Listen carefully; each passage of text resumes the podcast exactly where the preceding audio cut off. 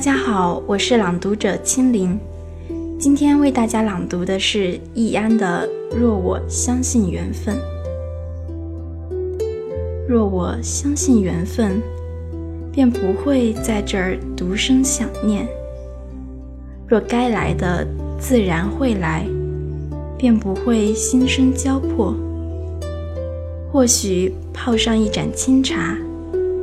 一盏细腻的等待，不及茶凉，